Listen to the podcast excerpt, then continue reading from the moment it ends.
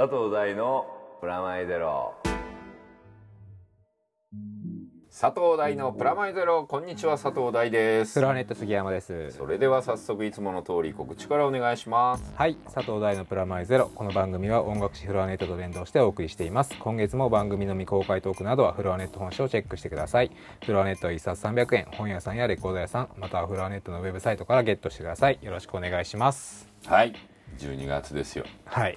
ね12月です。終わりますね。早いですね。先月もそんな話をしてましたけど。あそうだね。先月なんとなく話すことがなかったんじゃないかっていうことが裏で分かるような感じのトークになってたね。それあのそのうん。スペシャル版で。そう力尽きてた。結しかもねススペシャル版あれもっと長かったよ長いですね。あの収録に、はい。で俺その日さその前もなんかあのなんだあの商談会はい的なやつのはい。展示会みたいな年末商戦用のやつ見に行ったの、はい。でまあクリスマスムードだったわけですよ。その会長全般的に、まあねこうクリスマスだねっていうやつを そこら辺からずっと引きずって、はい。い、よいよもうすぐですね、もうすぐですね。皆さんもしかしたららもうクリスマスかもしれないですね。あ聞いてる人、ね、聞いてる人にとっては、年末ですね。あのどうなんですかね。僕本当に今年さ、はい。い、ろんなとこ行ったような印象とかこの放送のねこの、はい。なんか充実してるかの印象、はい。なんだけど俺の記憶、本当に家の前でパソコン家っていうか自分の部屋でパソコン打ってるっていう 記憶しかもうなくてね。それはもうでも仕事が充実してたと思う充実してたね今年はね。もう発売になったばっかりだけど、はい。エクストルーパーズがね、はいはい。出たし。はい。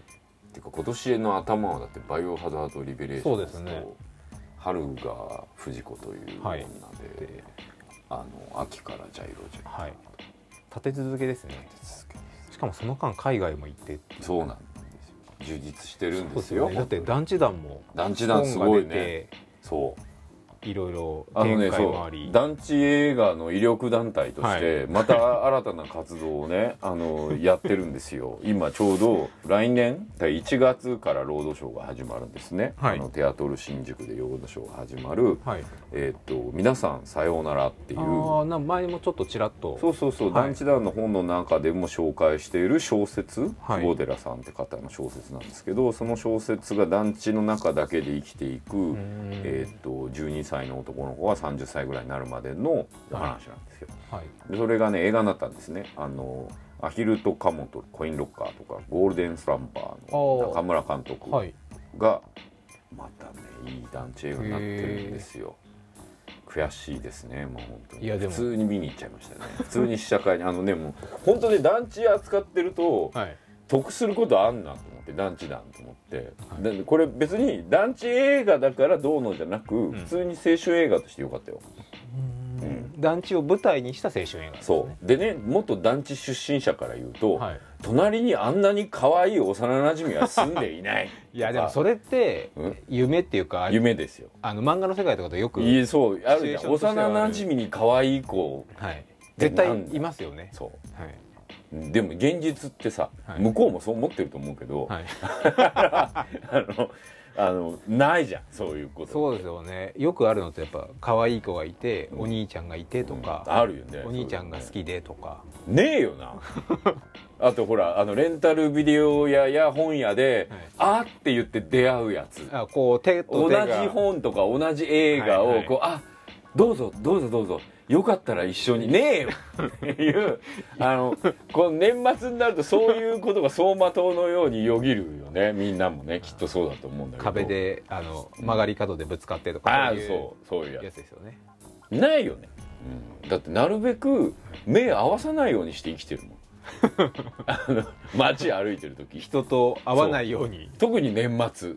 あのねひ人の幸せそうな姿にに対して節目がちで街を歩く自分がいるよ。ちょっとじゃあ顔が地面を向きながらみたいな、そう。あのさ僕あのこれ収録してるのもそうだけど、はい。吉祥寺じゃんか、はい。まあ土日の外に出たくないことですよ。ね。週末引きこもりですか？そう。あまあもちろん仕事があるからもあるんだけど、プラスちょっとこう飯会行かなきゃとかはい。あるじゃん、なんかはい。主婦っぽい話ね、はい。俺的にはそういう感覚でこうノーガード戦法みたいな感じで行ってるわけ。ふわーって。そうするとものすごいジャブボディーブローが街からこう出てんじゃ んじゃんじゃんじゃんじゃんじゃんみたいな。はい。吉祥寺もすごいですもんね。すごいでしょ、なんか僕ちょっと今日お降り向こう側降りたらうん、すごいですよね。ギラついてるでしょ？あんなに光ってるんだっていうか繁華街じゃんって思って。だからいやもともと繁華街ですいやいやいや。えっ、とねもうちょい抑えめだったよ。っていうかあのね俺これも先月言っとけって話だったけど、はい。俺さたまたま偶然ハロウィンの時、はい。街にいたんですよ。はい。特に渋谷に。これあーまあ仕事があってはい。打ち合わせで行ってたのね、夜の打ち合わせ変な様相の人がすごいいっぱいいるわ まあハロウィンですからけいやいやだからお前らいつそんな風に楽しめるようになったっていう気持ちが俺の中にあるわあーでも年々すごいですよね。けそう。で僕もすごいゾンビが多いわけ。あーでも定番に近くなってますね。いやだからゾンビあんだけ虐げてきたじゃんよってこの放送のねあの10番台ぐらいをこうあの掘り下げて聞いてほしい。あのゾンビがどれだけこう世の中に迫害されて周りから「えゾンビ?」とかってはい。気持ち悪いとか言われてた言ってそうなはい。女の子がゾンビの格好してなんかナースの格好とかしてはい「うあー」とか言って街歩いてるのを見てお前いつからそんな 両方楽しむようになった？ってあのハロウィンはまあじゃあ100歩譲ってハロウィンはいいよ。分かったよ。って、はい。でもゾンビに関しては俺譲れないよっていうお前らゾンビの何を知ってるんだよとか思う感じがあるわけですよ。ゾンビの コスプレだけが許せあない。ね違う違う。違う。許せなくはない、はい。全体的に別に許せないそこまで心ははい。狭くないよ、い、いんだけど、もうちょっと。もうちょっと急にっていう感じがあるもうちょっとじゃあゾンビを愛してくれと。そうそうそう。普段もね、はい。一日だけじゃなくて。そうそういうことわかる。言ってる意味わかる。わかりました。普段からモンスターやゾンビにとかね、をこうおおらかに扱ってる人が楽しんでる。うんうん。温かい気持ちになるじゃない。はい。普段えー、気持ち悪いとかさっきのレンタルビデオで言うと、そういうコーナーホラー大好きなホラーのコーナーとかスプラッターのコーナーとかね。はい。僕が昔付き合ってた女の子なんか全部パッケージを裏返しにしろっていう前提みたいなあでも迫害感があるわそけのコーナーに女の子いないですもんねやっぱ少ないね。いるとしたらちょいちょいこう友達になれそうだけどはい、なんとなくうん、わかります、うん。ね。はい、ゴスなのかな？みうん。たいな感じの。もっと俺コメディとして楽しんでるから、は俺ゾンビとかに関しては。だからいいのよ。あの、はい。楽しんでいただけてるんであれば、俺もどのどの立場で今立ったって思ったけど でもいやーあそうっていうあそんな楽しむんだっていう感じ。そうですね。写真とかも今回のいろいろ見ましたけど、うん。多いですよね。多い。みんな本当ナースとか制服コスプレしてるのにうん。ゾンビとか死んだあのモンスター系ですよね。うん、というかもう本当にあのスーパーヒーロー系も多いし、はい。あとマリオになってる人とか、はい。あと SM 城みたいなのとか、はもうそれ露出、多分女の子に関しては露出ですよね。うん、やっぱコスあのハロウィンも今。そう。露出のできる一環みたいな。寒くねえのっていうぐらい寒かったけどあの日、俺普通にあのマフラー巻いてたけど向こうなんかすごいコスプレだったよ。気合が違うんですよね。実際クラブ行くとそうですからねみんな。だからさクラブ行くまでも街もクラブみたいになってて楽しかったよ。楽しかったけどはい。いやーなんかちょっと納得いかないなっていう。俺ねそれとそれを感じたのはねあの日韓の時のサッカーに関してそう思ったえー、って。あいいけどそんなだった？って。ここまで盛り上がってたっていうところですよね。だってあ山手線真っ青になってたよその日の夜とか、はえどうした？って思うわけ。だからハロウィンの時もあえ？ー、っていう感じだったの。あの俺23年日本離れてたっけ？っていうぐらい急にそんな感じない？あ今年。いここでも23年どんどんどんどん増えていきやましたね。クラブは知ってるよ。はい。違うのよ。だからそれってもうちょっとしめやかに夜だったじゃん。あじゃあみんなクラブまで来てからはしゃいでたのが。とかあの更衣室で着替えるとか、うん。あんじゃんやっぱあれじゃないですかあのコスプレが一般的になってきたってことですよね。そうだよ。だってコンビニにいるんだよ。普通の日やってたらただの。す通報じゃん。あのだからさ俺コンビニで普通に弁当とか買ってるところに血まみれの人がいるんだよ。それでなんかちょちょっとはしゃぐ感じを強要しだすじゃん。これ日本人の。俺ほんと嫌いなとこ ああいいよそれぞれ楽しんでた。ら、ちょっとノリ悪いじゃん的な方向で見られてる感？それ分かります。わかるでしょ？クラブに普通の服で行ってるとそう。何？何っていう？思いや普通じゃんっていうとこですよね。そう。わかります。それが普段からねうん。例えばビーナスちゃんみたいにはい。弾けてる子がはい。はい。より弾けてますと、うん。うん。もうビーナスちゃんとか見てると、はい。ビーナスちゃんだねって思うじゃん、はいそういうのはもう全然もっともっと打ち上がっちゃえばいいと思うんだけど、普段そうでもないのに、はい。その日だけちょっとふわっとしたのをはい。着飾ってたまたまエレベーターに23人で乗った時に「ああんた今回準備悪いのね」的な疎ブ外感みたいなのありますよね。僕もそういうのやっぱこしない方なので。しないよね。っていうかするんだったらもうちょっと前もって言ってくれれば俺も全然同期法で行くしとか。はいああのゾンビになっていいんだ街でって。俺ちょっと来年ゾンビ逆にやろうって思いました。あいいんだゾンビって、はい。って思って。ああそうかって思って。でもその日やっぱハロウィンの日にもしかしたらゾンビ映画祭とかやるのいいかもしれないそうだよ。みんなもうちょっとさ還元しよう、うん。その文化にって思うわ、はい。普段もっすぐ虐げられてるからさ、うんうんうんうん。そうですよね。いいようにこう引っ張り出してきてあの本当にあのフランケンシュタインとかさはいまあドラキュラとか。ドラキュラとかもいい迷惑だよ。まあドラキュラはねちょ,、まあ。ちょっとかっこいいから普段でもかっこいいのしかみんなないですよね。鬼とかカッパとかいないじゃないあですか。そうだよね。ややれよって。天狗とか。あそうそう。天狗とかありだよね、そういうあのもなそうそう。だからさちょっとボケに関しても手抜いた感じのキックアスとかね、お前キックアスさって俺はお前より多分俺キックアス好きだぜってマジでキックアスやってたらちょっとおしゃれな感じしますよね。でしょ？でしかもほら手軽じゃん。はい、はい、なんかおしゃれの一環かもしれないですね。でもハロウィンも。いやだからキックアスそういう映画じゃなくね？ってはい思う。じゃんまあなんかそういうのがやっぱえ映画とかやっぱネタになってるんですね全部。その日に限っては。そう、まあ、ヒットガール見たらちょっとはしゃぐ俺がいたけど、あヒットガールだって思って、はい。あの前を回ろうと思ったよね、はい。ガールなのかって思って。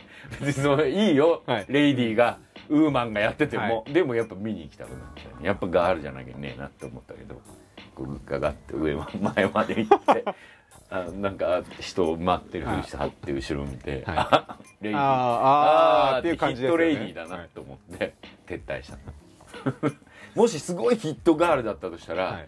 ちょっと写真。そう。あの渋谷間を俺もなんかフェイスブック越しとかにちょっとアピールしようかなって思うぐらいの、はい。ちょっと可愛かった。ら、まあ、その日ばっかりは写真撮っても OK でそうだ不思議だよね、あの露出狂がさいつもだったら変態扱いなのにそうだよ捕まっちゃうんだよ。大学の先生でちょいちょい捕まってるじゃん。しかも取るつもりはなかったとか。嘘んって思うようなことで捕まってあの人たちさハロウィンだったらさ。そうですよね。考えてみればなんなんでしょうねその文化は。俺なんか性格曲がってる？いやでも分かるところは分かります。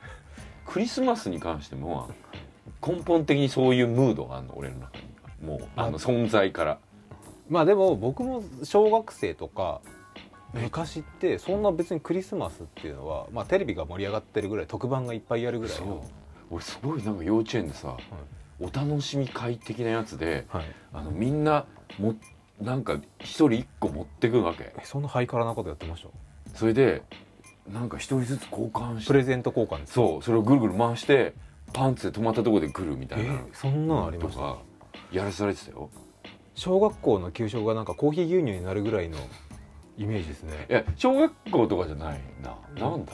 あの自治会的なやつパなんかパーまティー的団地。集合なんか集まる場所に。自治会集まって、はい。とかあとなんか近所のおもちゃ屋で買うと、はい。あのサンタクロースの格好したサンあのおもちゃ屋の親父がくれるって。くれるとかそういうこうなんつうのかな。刷り込み的なはいそのなんそういうのがあったよ俺お祝いうん、多分流行りの先駆けだと思うんうんだよ、うん。そういう感じで過ごしてきたわけですよ、はい。僕は。でまあ無宗教だがはい。プレゼントもらえるしはい嬉しいと思ってたわけですよ、なんか知らないけど90年代を超えてうん。この国でだけはい。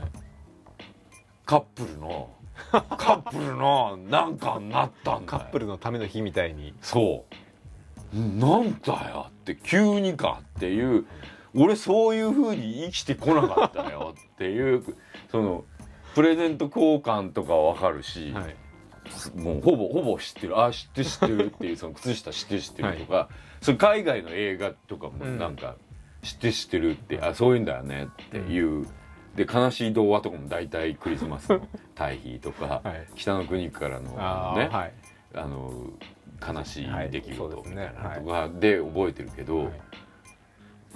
彼氏と過ごすことが大事な日だって俺全然知らなかった。あのいつからそうなったみたいな。それでもうなんか20年も30年もそうだった風ではい。その日の前後のうん。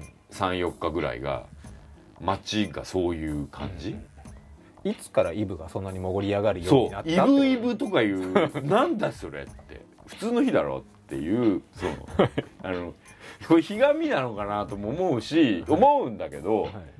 なんかさだから皆さんさもう生まれもう二十歳ぐらいの今の二十歳ぐらいの子で生まれた時っていうか、ちょっと思春期になった時からもうあそこはリアリティ充実祭りだっていうはい。認識でいらっしゃるから、はい。そこに対してあんまりなネガティブファクトはないのかもしれないけど、僕らほらその前の段階。そうそういうんじゃなかった時を知ってるから、うん。ゲームやる日じゃんとかはい。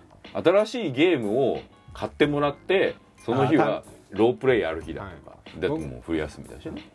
じゃあ最近みんなはあれなんですかね？七面鳥とか焼いてるんですかね？ちょっと目離した隙にそのぐらいやってるかもしれない。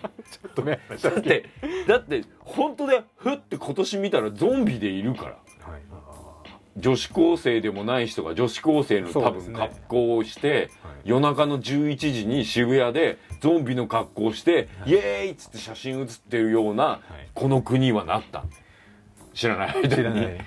分かんないんだよね。なんかだから本当だからもうあの年を取ったっていうこととは違うベクトルですよこれ。うん。話してる話。わかりますそれは。聞いてなかったよっていう、いつの間にかっていうだからちょっと置いてかれた感というか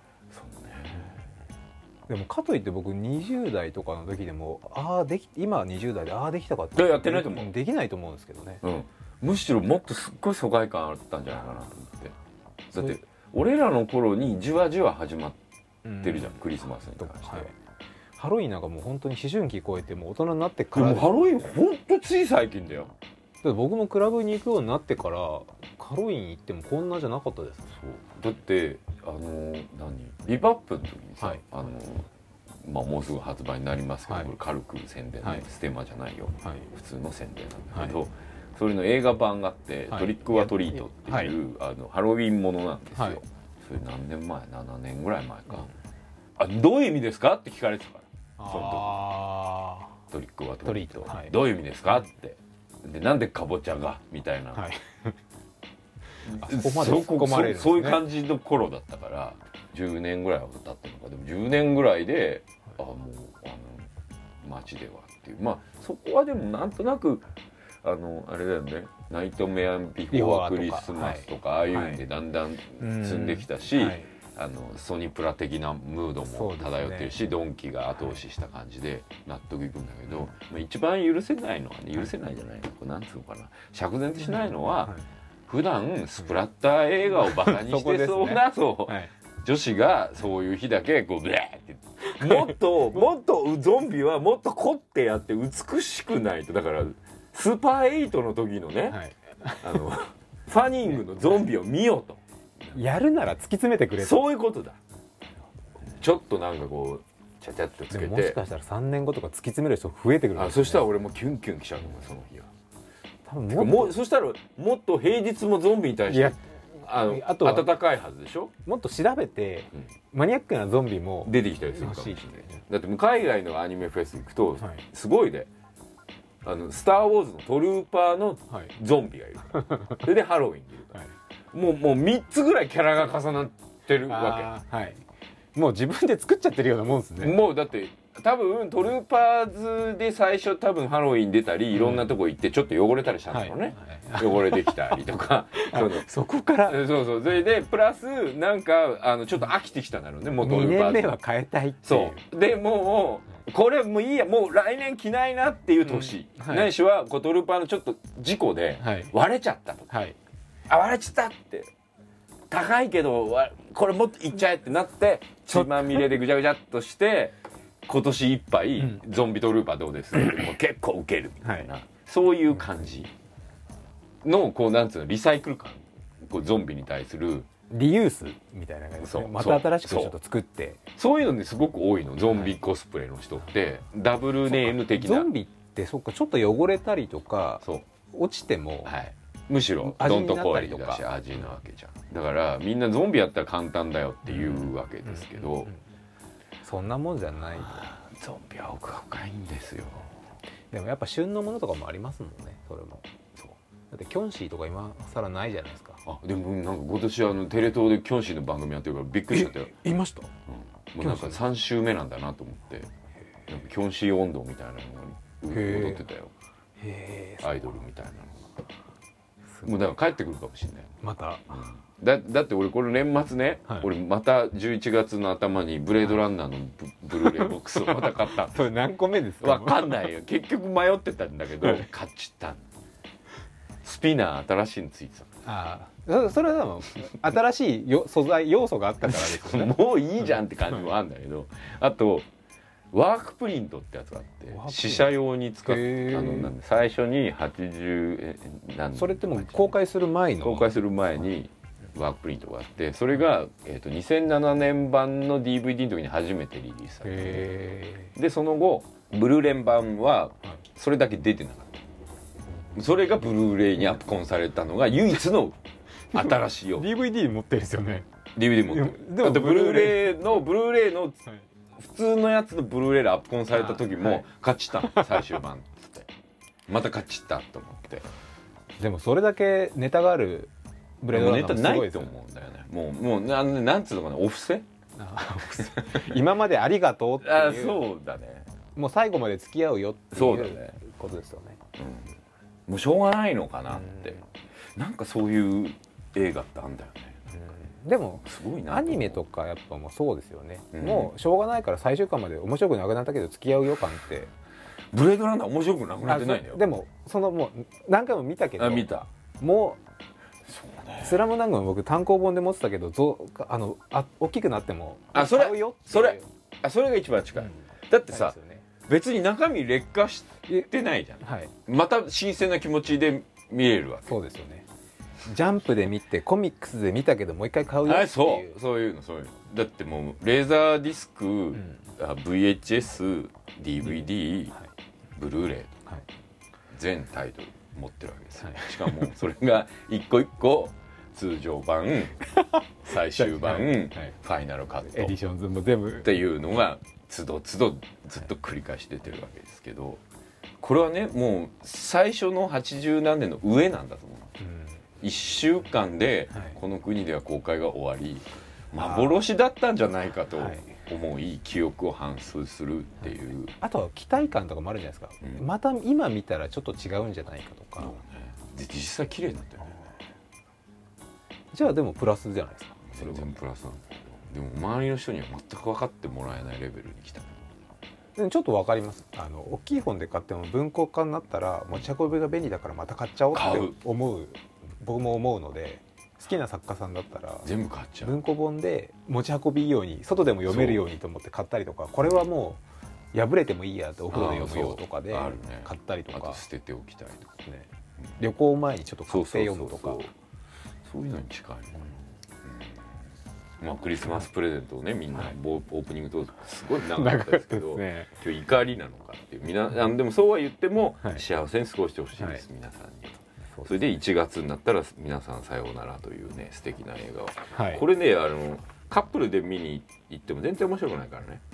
あの一人のなんつうのかな閉じた男の子が見に行くと号泣する、成長、うん。女の子はあた生温かい目で見守ってほしい。男の子に関しては成長がすっごい緩やかなんだけどはい。見守っ大丈夫だ俺も生きていけるっていう気持ちになる素敵な映画です来年ですね。はい。1月からなのであのテアトル新宿ですね。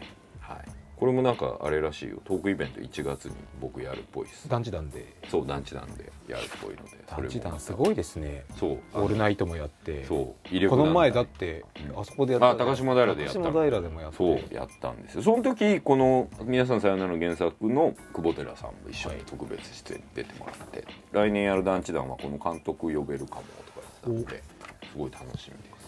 あとイベントごとはい。忘れちゃいけない。12月8日土曜日の7時半からなんですけど、池袋の純駆堂ではい。あの最近ですね「僕たちのゲーム史」っていう本がはい。聖火社というところから出てるんですけどさやわかさんはい。っていうライターさん僕まだお会いしたことないんですけどこの時は多分初めて会うんですけど、あの西島大輔君この番組のゲストに来た、彼と一緒に漫画教室みたいな本をへー「ひらめき漫画学校」って本を出していたりとか。はい。で早水君ってあの団地だはいさっき出たの紹介であの合わせてくれるみたいではい「ゲーム的想像力の歴史と現在」ちょっと固めなタイトルですけどあの普通にすごい面白い本だったんですこの本。ゲームの歴史なんですか？はい。でプラスなんていうのかな売り上げとかクリエイターっていうことじゃなくて、はい。物語と遊び方の歴史。はい。でゲームってゲームで物語ってどういうふうに映ってったんみたいな感じで、今見るとマリオって物語なさそうに見えるけど当時は物語があるっていうのが売りで作られてたねみたいな話とか、なるほど。なんかそういうことなので僕的にもすごい興味があることだったのですごく面白く読ませてもらったんですけどはい。で著者のですねはい。さやわかさんとはい。早水さん。そして僕でトークショーやります。なんか団地団のゲーム版みたいなそうだね。あ言っちゃうそんな感じかも、うん。なんかファミコンとかあいいですね。の話とかパソコンとかアーケードゲームの話とかもしながらっていう話ですよ、ちょっと行ってみたいですね。興味ありますね。あのぜひよかったら来てください。でも本当にこれの面白いとこってそのはい。開発してる人たちとかそういう話じゃなくて、じゃゲームのプレイはい。をしている体験がどそう変わっていくみたいな感じかなと思うんですけど、だからゲームっていうもの、まあ、こ今年俺もゲームはい。2つぐらい関わったけど、改めてなんかゲームの物語のありようとかっていうのを僕も考えることになったのでそういう意味でもすごく勉強になる本でした。作り手側じゃなくプレイヤー側からの視点というか、物語消費者としての視点みたいな感じかな。もともと QJ の編集だった人みたいだよ、へそしてですねえはい。もう本当に俺こう本ばっか読んで過ごしてたのではい。年末年始だから本今年のそう。2012年の。12年で良かった本っていう良かったっていうかあの元気をもらった本。はい「海賊のジレンマ」っていう本があってこれねユースカルチャーがいかに新しい資本主義を作ったかってサブタイトルがついてるんだけどはい。まああのグラフィティアートとかペイントとか、はい。あとヒップホップとかあそう。まあそそういうものってさ不良のアイテムじゃんそうですねはいだけどそれ莫大なお金を手に入れてんじゃんうん今むしろそれがもう本気のそのユースカルチャーじゃなくてストリートカルチャーとして。そう。でこれイギリス人で DJ やってた人がニューヨーク今住んでて、そういうストリートカルチャーはどうやってお金になっていったのかっていうビジネスサイドで見てて面白いのとかはあれですよ。あのインディーズっていうか、はい。まあ、あらゆる文化ってコピーとインディーズから始まって、はい。資本主義に絡め取られて、うん。最終的には量産化してしまうっていうのを繰り返してるって話を、例えばなんつうの50センツはい。いるじゃん、はい。あの本当に50センスはいセントから始まるみたいな、貧しいとこから始まるけど、彼がどういうふうにステマをやったか。そん。のスポーツドリンクの飲み物をはい。自分モデルっていうのがあるにもかかわらず、あえて自分は自分の名前を付けずにうん。どう宣伝したかみたいなうん。ステルスマーケティングの話とか、あといわゆる2号区たちの裏腹の子たちの話とか、グラフィティアートの話とか、ヒップホップの話とかがすごく多くてあのまあこれドミューンでも紹介されてたけど本当にね海賊版って、はい。あなるほど。その海賊なんですね。そうそうそうそう。海賊っていうのははい。パイレーツって意味なんだけど、でも常に海賊ってえっ、とね資本主義が固まろうとする価値観を壊すっていうはい。例えばメディアがネットワークでもハッカーとかそうだし、まあ産業で言うとレコード産業がロックってそうなんだ、はい。クラシックがまあ固まった時にロックっていうのが、インディーズってい。うのがとか、パンクっていうのがはい。どうやって商業を壊してでしかもそれが最終的にはあのなんつうのビビアン・ウエストウッドみたいな、はい。権威に変わっていくっていうのを繰り返すんだっていうお話なんかまあサブカルがメインストリームににな。って消えていく。まあだからアニメもそうだしゲームもそう、うん。日本においてはユースカルチャーだったので、それがこうどう絡めていくかの、まあ、サブテキスト的なものかも。クラブなんかはまさにそうまさにそう。ですだからね今年1年で考えたクラブもすごいいろんな変化があったけど、ああいうのも同行ビジネスに絡め取られつつ、まあ既成概念をぶっ壊すかみたいな話のヒントになるような本ですごい面白かったですよ。でそれのよりコード版みたいなはい。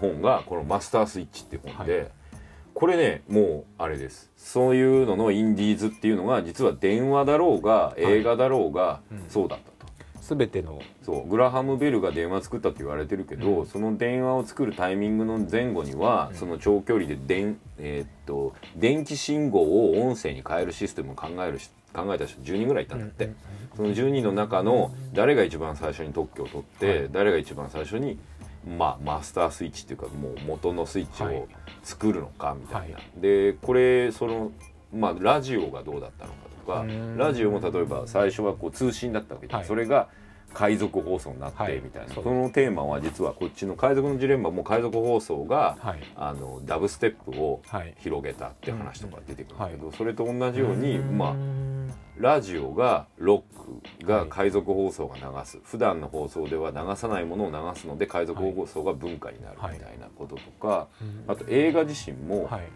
フランスとかで権利持ってたわけじゃん。はい。それをコピーした連中がハリウッドでいっぱいあーなるハッほどカーとして、あのモモンタージュの方法だったり撮影の方法だったり技術だったりっていうのをレンタルで借りてきてそれを自分で作って映画会社にしちゃったっていう、そういう歴史をブワーッとそれでインターネットがその爆弾のね通信うん。いわゆるこう大陸間弾道ミサイルのはい。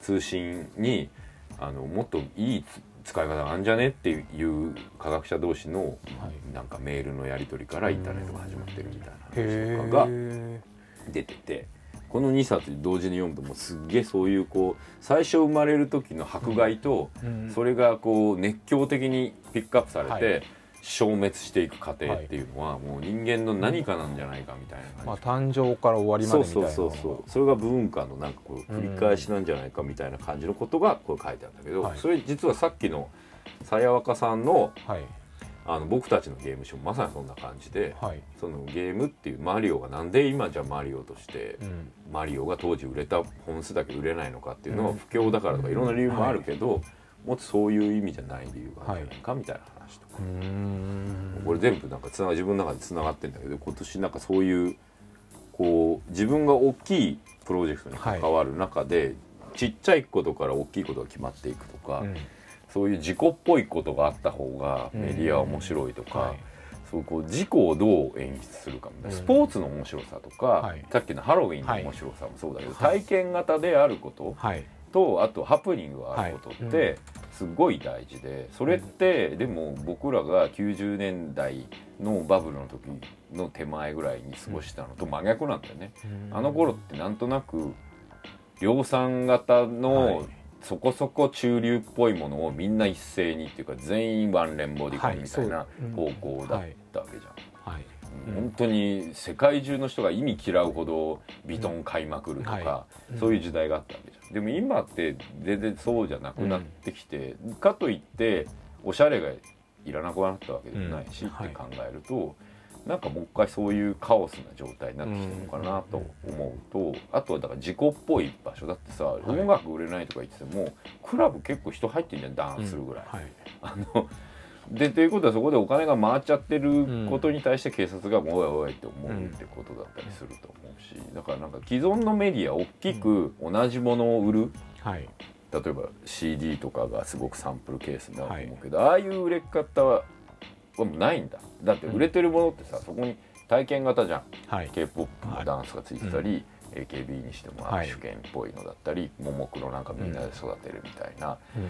全部体験型で、音楽が重要なんじゃなくてってなってるじゃん、うん。まあ最近ブロック FM とかたくさんとかはい。と関わるようなダンスミュージックの関わり方もなんかそういうものになってて、CD 自体はワイヤーもここ数年そうだけどノベルティっていうか、はいまあプラスアルファっていうのが、に過ぎないっていう感覚が、本当にこう消費っていう行為自体がそうなってる。うん。であとはだから事故をどう起こすかはいってことなのかなと、まあバズと言われるような盛り上がりお祭り感というかそう。いうところですよね。それをどうシステムとして作っていくのかっていうのがすごい今年の命題っぽいなまあうそういう意味では過去のそういったうん。事故とかの事例が載ってるっていう、だからほとんど事故なの。うん。流行ってるもの。っうんていうかここに出てるマリオにしてもそうだし、ゲームボーイにしてもポケモンにしてもそうだし、ここに出てくるインターネットにしても、まあ、ラジオにしても映画にしてもそうだしそれはハッカーにしても、はい。タギングにしてもうん。最初事故なの大体、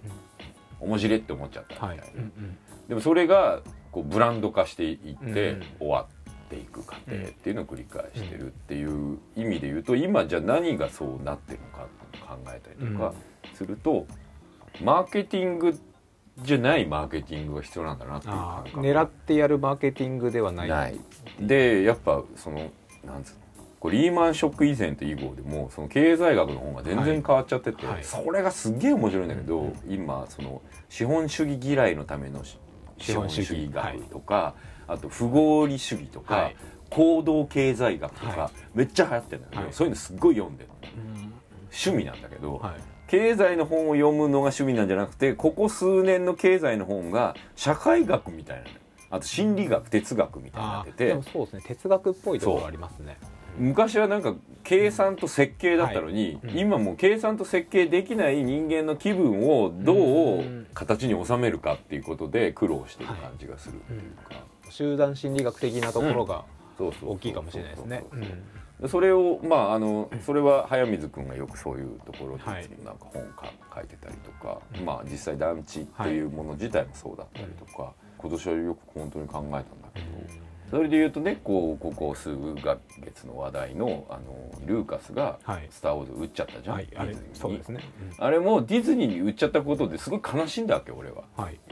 もうなかなかパロディーができないんじゃないかとか、もうかい。じいろいろっちゃダメだとか、どうせスター・ツアーズのすげえやつができるために買ったんだろうっていう気持ちとかあったんだけど、はい。まあでもルーカスがずっと持っててももう事故は起こんねえだろうなっていうのはこういう意味で言うと多分事故だろうが何かが起こるっていうことでもあるの。まあそれが実行その行為自体が事故なんそうそうそうそうでそれがいいとか悪いとか関係なく、メディアっていう意味の生き残りっていう生存戦略ですか、はい。うん。っていう意味で言うとそういうもんなのかなと思ってだここ本当10年ぐらい前からカオス理論だとか、なんかそういうのずっと言われてたじゃん、はい。それがなんか本当にそうなってそういう時代になったなるとそれを整えようとする科学が働くんじゃなくてはい。もっと広がってしまえっていうシステムを学ぼうとする人間がいて、はい。それがすごく面白いと。秋元さんとか特にそうかもしれないですね。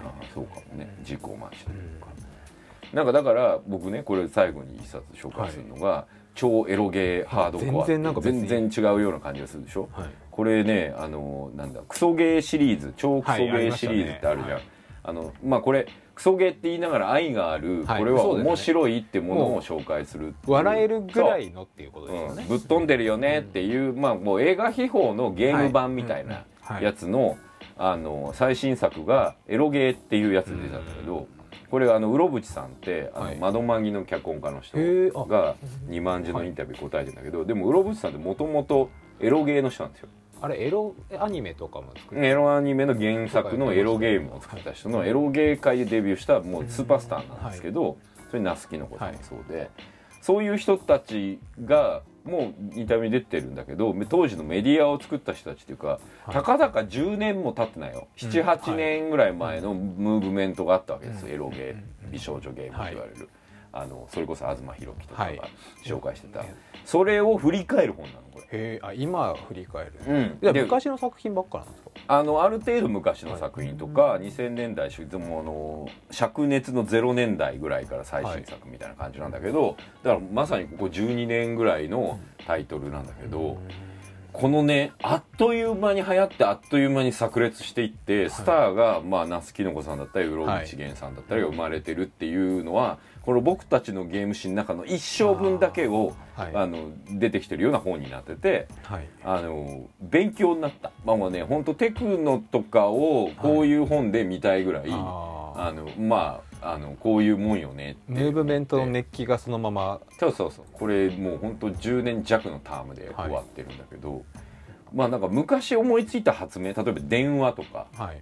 の方が長生きしてて、うん。最近思いついた発明のそ方がすね。すげえ短いっていうのがなんとなくのあの流れなのかなとは思うけど。そうかもしれないですね、うん。でも21世紀20世紀ぐらいでなんかもうサイクルの世紀みたいになってるじゃないですか。ブームがどんどん変わってまた戻ってみたいな。そう。でエロゲーだろうがタギングだろうが全部事故なんだよね最初ね。怒られるような事故から始まってるって、そこがこうシステムになる瞬間うん。を捕まえられるかが面白さなんだな。ブレイクポイントみたいなそうそうそうそう。ディッピングポイントっていうんだけどなんかそれをこういろんなもので読ん読む一年でしたよ。で自分自身がそういうメディアの作り方、うん例えばじゃあ車をねもう一はい。回復活させるにはどうしたらいいんだろうとか、例えばカードゲームをこんだけ飽和してる中で何を作ったらいいんだろうとかっていうことを物語としてどう変換するかみたいなのを考えたのでそんな一年だったな。そうですよね。じゃあちょっと行かせていただきます、はいえーおすぐひおすぎ ここ絶対カットすんなよ。おすぐっておすぐって自分で言う。はい。おすぎ副編集長となる箱根駅伝の魅力2013あいやー前回から。出花。が出花。をくじ感ありますけど。はい。まあ今回今年あ2回目前回あー前回そうですね。コーナー二回目。コーナーとして2回目。で全体としては4年四年目ですね。4年目になりました。すごいデータ表がここにあるんだけど、はい。君あのこれ仕事 いや大丈夫仕事じゃない時に作ったので。いやもうこの前の全日本駅伝大学駅伝が本当あったんですけど、うん。もうそこでもうやっぱりいいなというか。何が良かったの？今年のうん。戦国駅伝っぷりというか 乱れっぷりがせ やっぱある何竜神なき後の戦国時代。柏原君亡き後の、うん。去年は一つの時代の終わりだったと思うんですね。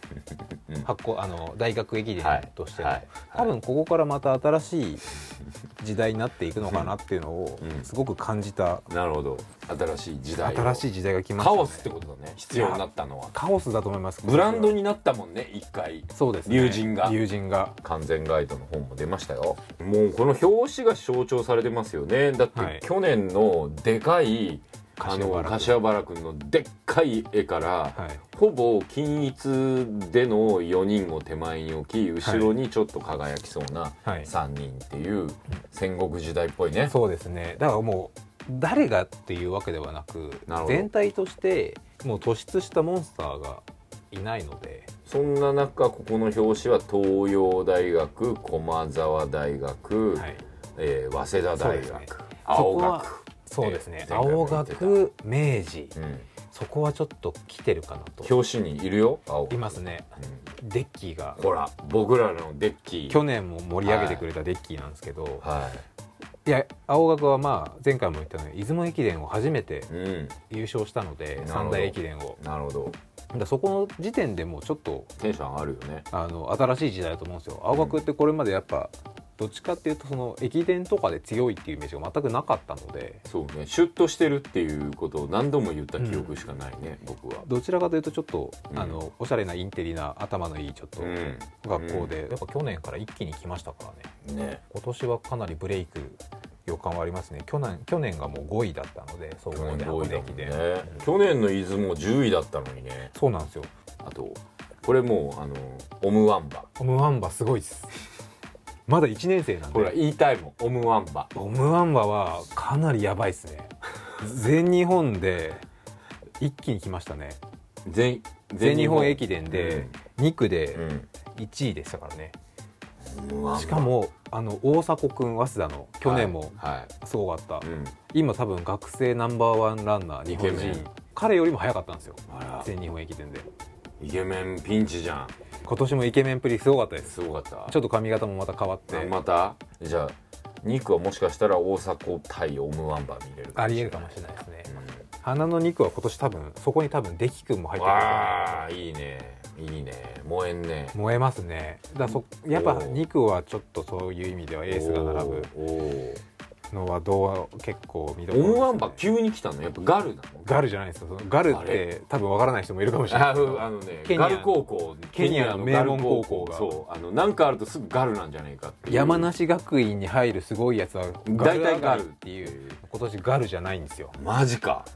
どっから来たの？なんかマチュエク中って書いてあるけど。中学？中卒？え？違うでしょ？そういう意味？いや多分ガルじゃなくあガル校で？あガル校だ。あ。あこれベンジャミン。ベンジャミン。ベンジャミンベンジャミン。でもベンジャミンもやばい。ベンジャミンもいい。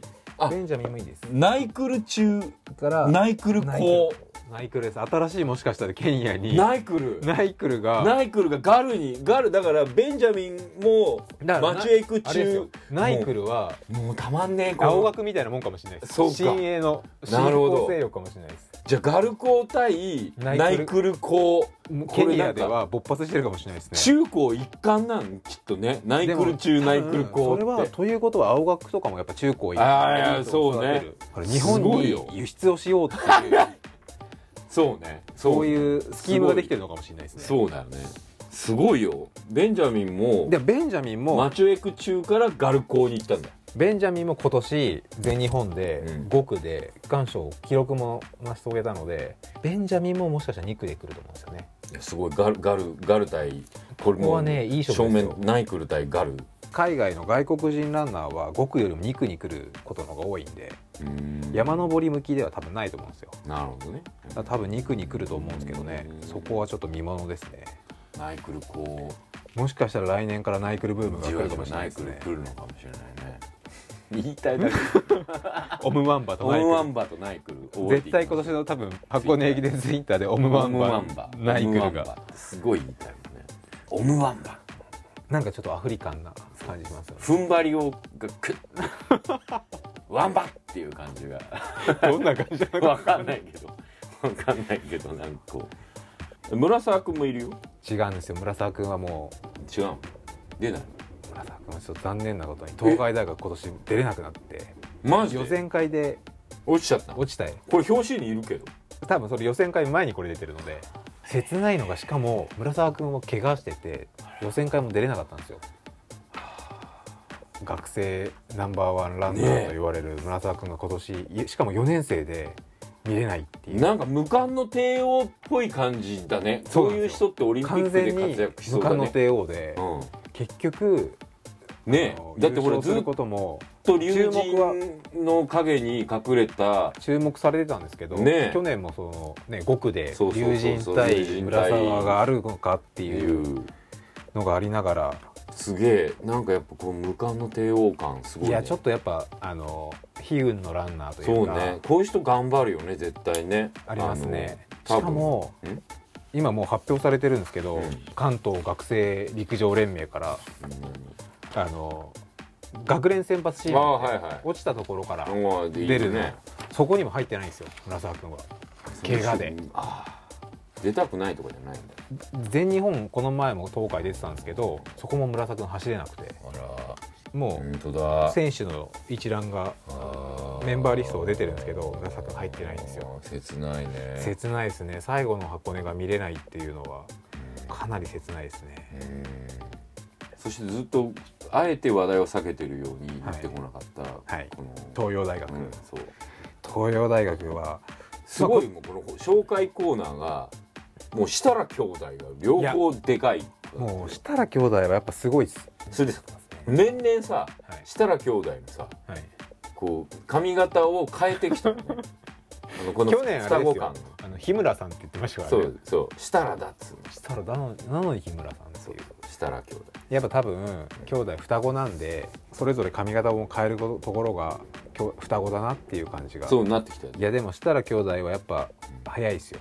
そう今年も。だ東洋大学はやっぱ優勝候補のやっぱもうん。う絶対的な優勝候補の一つですね。うん。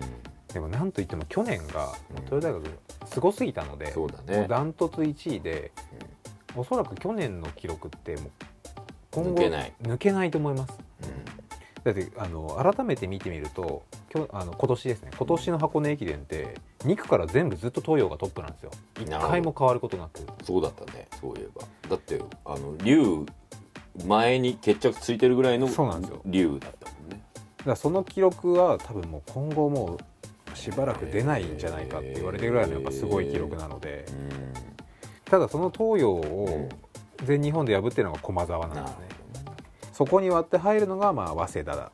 青山学院。うん。あとは明治。俺でもこうなってくるとやっぱデッキー青山を応援したい気持ちがもう先月ぐらいからすごい高まってきてるあーでも青学も確かにもう強いというか。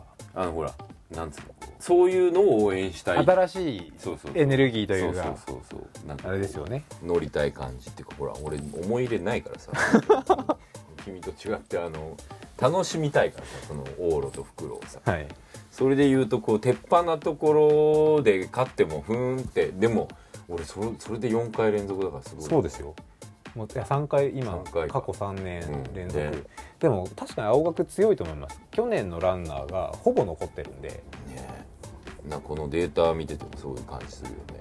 1年生あの4年生で抜けた人が多分1人ぐらいとかなんで駒澤もずっと勝てそうで勝ててないからな。なんかでもまあ楽しむんだったら東洋を応援して、はい、また豆柴グレン豆隊島をグレン隊を楽しむのもありだよね。なんとなくやっぱ青学とあと今日今日のやつではい、山梨また注目山梨学院。山梨学院はやっぱ全体のチーム力がナイクルこいやナイクルはすごいです。うナイクル言いたいだけだよナイクルはすごいんですけど全体で考えるとちょっと山梨学院はないかなってないいうか。うん。やっぱまあ本命が東洋駒沢、東洋駒澤まあ、対抗が早稲田大山。青明治。学明治早稲田青学明っていう、まあ、早稲田もちょっと厳しいかなと思うんですけどね。治でもやっぱ大阪君なんじゃない大阪君はまあダントツ早いのとあと去年実は早稲田の選手で山登り3位だった選手がまだいるので、うん。仕上がってきてんだね。そうですね。山本君っていう。ああそうね。今回はもうだからほら山絶対強いとか山シフトとかそういう感じじゃないんだよね。僕も今回だから注目はやっぱ山登りで、うん。山登りで逆転というか強い圧倒的な強い人がいないので、うん。そこで失敗できないというか、これさ今ふっと思ったんだけど、はい。かつてさこのコーナーって、はい。僕がマラソンの良さがわからない。ない。しは駅伝のことを知らない、だからリスナーと一緒にこっちは勉強しようだったのに、はい。もう一元さんお断りみたいなコーナーに今なってるなっていう。本気っぽくなりました。そう。どこが楽しいのかが俺分かんねえやっていう話をしてたのに、はい。もう分かってるから。あの感じましたもうそういうのがもう。駅伝の楽しさが。全然全然全然。でほら何年かしたらとか言うのを何年とかとかっていつも言ってたじゃん、はい全然いやそうだよ。何年も楽しまないと分かんないよとか、うん、あの育っていくの見るんだぜとかはい思う感じになっちゃったんだけど、親心みたいな感じで。そうだね。もうデッキーとかに関しては、はい。なっていう勝手にはい。年に3日間ぐらいしか思い入れない 大学生に対してはい。ものすごい過度な期待をはい。2日3そうですね。日だけかけるっていうのを繰り返す面白さですよ、うん。だってここに置いてあるデータがちょいおかしい。違うんですよ。これはなんだ3年間外し続けてるんで今年は当てなくちゃいけないっていう プレッシャーもあるんですよ。今回は本気です。まあ毎年本気なんですけど。うん。まあ来月の予想放送でははい。予想と、すごいことがありまして今年カッシーナこと柏原君がツイッターめっちゃつぶやいてたんですよ。あの全日本の駅伝中に。それがすごい面白すぎてどういうつぶやき？ちょっと僕抜粋してきたんですけど、CM 多いよとか。確かに多かったんですけどた マジか。マジですけど、うん。そういうあとはもう本当にあと本格的なうん。雄太設楽君ですね。雄太が詰められるとまずいんだけどな。作戦としては話さないといけないしとか心理とか監督のこともうん代わりにもうつぶやいてくれてるんですよ、うん。すごい。あと気温が高くなってきて後半はきついだろうとか。やっぱそれさ経験者のもう呼んだ方がいいんじゃない？スタジオ。ないしは中継車に乗せた方がいいんだよ、僕今年のだからこれうん。僕で毎年僕もあのー解説者ゲスト解説者とか楽しみに誰が来るのかうん。ね。見てるんですけど柏原君来ちゃうのかなっていう。うん、これなんかもうプレゼンっぽい。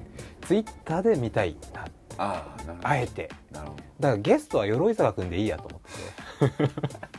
僕突僕突青年の。はいあの柏原君はツイッターでぜひ中継してほしいなと。結局龍神だよ龍神みたいになってますけどいやでも結構言ってて、うん。やっぱひいき目するに見ると東洋に勝ってほしいとか本音もつぶやいたりしてるので。まあ僕はでもあのちょっと瀬古さんに軽くツッコミを入れるカッシーナとか見たいかもしああ瀬古さんももしかしたら大阪大迫君が走ってる時はフィーバーしてると思うんですけどそれ以外の時のちょっといやもうちょっとスタンスがどうなのかっていうのが気になりますからね。そうだね。いやー楽しみですね。うん。箱根駅伝は、そんなわけであれですね、来月の放送は予想スペシャルなんですよ。みんなあのちゃんと予想の何かをこれ何かあげないといけないのかな？そうですね。ちょっと考える？考えましょうかね。来月までに。考えようか僕あのこれもね。今ちょっとネットであの公式プログラムが発売してるので何の公式プログラム？箱根駅伝の。今年から？いや前からなんですけど、うん。今年はちょっと買おうかなと。うん。頑張ろう日本を合言葉に。そうなんですよ。おー東日本大震災復旧復興を応援する活動の一環でもある。主催の関東学生陸上競技連盟うん出してる。あ普段はスタートフィニッシュの地点中継所でしか販売してないんだ。はあ。このさこれねいろんなこと正しいと思うんだよ、はい。これ、はい。この今プログラム販売ご案内見てるんだけど、住所のビルのとこね。はい。日本パーティービルとか。そこまで見てなかいやいや見てなかった。そこまで見てなかったですパーティーしちゃうんだ。そうすっげえはしゃいでるよなと思って。日本パーティービル4階だよ。千駄ヶ谷で何が起こったん？ってしかもねあのこんな硬い連盟っていう。そうそう関東学生陸上競技連盟の住所が日本パーティービル。そんなとこにいちいち入らなくても。ね。入る時ちょちょちょっと引いたのかな。ったのかもしれないですけどね。ね、俺だったら例えばうちの会社のストーリーライダーズがはい。移転するとするよね、その時にパーティー。ビパーティービルか。これ家賃安くてもパーティービルか。込まれ放題ですよ。でしょ、はい。毎日パーティーらしいねって。これこれやってもい1ないのに万回ぐらい言われるよね。会う人に「あパーティービルですか？パーティーやってないの？って。行ってみようかな今度パーティービルパーティービルに行きたい。これ届けに行こうかなっていう。売ってくれんじゃない？その場で。来月え違う再来来月？来月そうですね。来月ですね。来月この放送は。2日。み3日。はい。はい。ぜひ皆さん注目してほしいとはい。思っておりますが。ぜひまた皆さん一緒に見ていただければと。うん、そしてどこ大がそう優勝？あれですよ。あのシード権争いっていそううのもあるんで。そうそうえ？123位を優勝するわけじゃない。一1位を予予想予想予予想すればいい、はい。プラス注目選手。まだいるんですよ注目選手。オムワンバ個人的に名前で注目してるとこ第6の修穂さんとか。今第6の修穂選手。今ノット入ってたよね。そうなんですよ。第6の修穂っていう名前の選手が去年も活躍してたんですよ。へえこのこのこうわ本当だ。今年全日本でももうめちゃめちゃ連呼されてましたからね。第6歩修穂これ第六のさんがはい。第5走者とか第6走者とか。第6だったらすごく第6だけにっていう第6だけど。もうアナウンサーが今年の全日本面白かったのが、うん。第6歩修歩から、うん。その次のランナーが北海道っていう名前。もう分かんない第6のそうん彼とかだ、うん。彼と第6の修歩選手と、北海道選手だけ全部フルネームで呼ばれるっていう。普通は大迫選手とかなんですけど、ねね。彼らはフルネームで言いたい言いたいっていう。あと分かんなくなっちゃうんだね。今北海道通ってんのかな？っていう。第6の州法までで言わないと第6の多分。大迫とかになっちゃう。第6の大迫で、はい第6位とかと多分になっちゃう全部とかだよねきっとね。その辺も。あとあれだよね。フレーズを考えたいよね今年の放送では。そうですね。山の神ってはい。秀逸じゃんやっぱ。鬼の雄太あ虎の形態とかそうああそうそう。そういう逆にそっちそういういじるとかね。そうですよね。うん。ノイルコイルみたいに言うノイルコイルみたいな。で昔結構あったんですよね。太ももとか。そう走君言ってたじゃん走る太もも来たって。いるんですよだそういうのを発見していこう。何しろ俺たちがつけるだってカッシーナもそうじゃん。そうですよね。結構ほら青学とかは後ろ髪引かれたい的な人もいた言りとか。ってたよね。そういうの言ってた。豆柴グレン隊とか。なんかそういうのを作ろう、まあ、順位とかももちろんあるけど、キャッチフレーズっていうね。そうですね。僕の箱根駅伝仲間すんごいやっぱ突っ込むんですよね。あの身体的特徴とかすんごい突っ込むんでみんな、あみんな分かってるよね。ちゃんと笑えるものをはい。あのつぶやこうね、あのちゃんとうん、あのそこの節度は。そう節度はね、はい。あの応援だからねこれね。あのヤジじゃないよ。そうです。あのあのタイムラインはオフィシャルだからオフィシャルっていうかこうだからね。みんな間違えないでねそこね。あのハッシュタグつけたって他の人は調べられるからねみんなね。そこ勘違いしてそこはちゃんとあの大人の大人の面白さを。ねでもそれの中からすっごいいいラインついてきたやつにあのフレーズ賞みたいなそれ僕らもでも楽しみですね。そうすごい。だって僕らもつけたいじゃん。はい。そうですよね。走る太ももとかすごい秀逸ですもんいいよね。そういうやつ。でもそれきっと見てたりしないと浮かばないじゃんか、そうですだから見ながらタイムラインでみんなそれぞれがこう秀逸だって思ったらであと外からはい。の人で秀逸だっていうフレーズを RT みんなリツイートしてもらって。このラジオかこのあのポッドキャスト関係ない人のフレーズも奪っていこう、でだから本当フレーズ考えるのと順位を決めるのを一緒にやろうよ。はい。で順位が当たってなくても、うん。フレーズが面白かったらもはい。う優勝にしよう、あじゃあそこであの箱根のお土産とかもあ用意しいいね。もう行くの前提になったぜ、はい。やっと聖地へ。聖地へ。巡礼しに。そうそうそうそう。来月予想だから。はい。僕でももう心に決めた大学は今の現時点ではあるので。あの俺は正直2つですよね。3つで迷ってる。僕大さん2択かなと今思ってて。ふわっとした2択で。まあでもちょっと来月までにちょっとまたまとめます。よ、そんな感じではい。皆さんからの、まあね。メールメール。ツイッターつぶやきお待ちしておりますんで、い、つものように本番組ホームページのはい。フォローをチェックしてくださいと、はい。そんなわけで今月も「プラマイゼロ」は佐藤大東プラネット杉山がお送りしました。今年をもう終わりなんでね。良い年末を、はい。っていうかクリスマスかよ。良いクリスマスを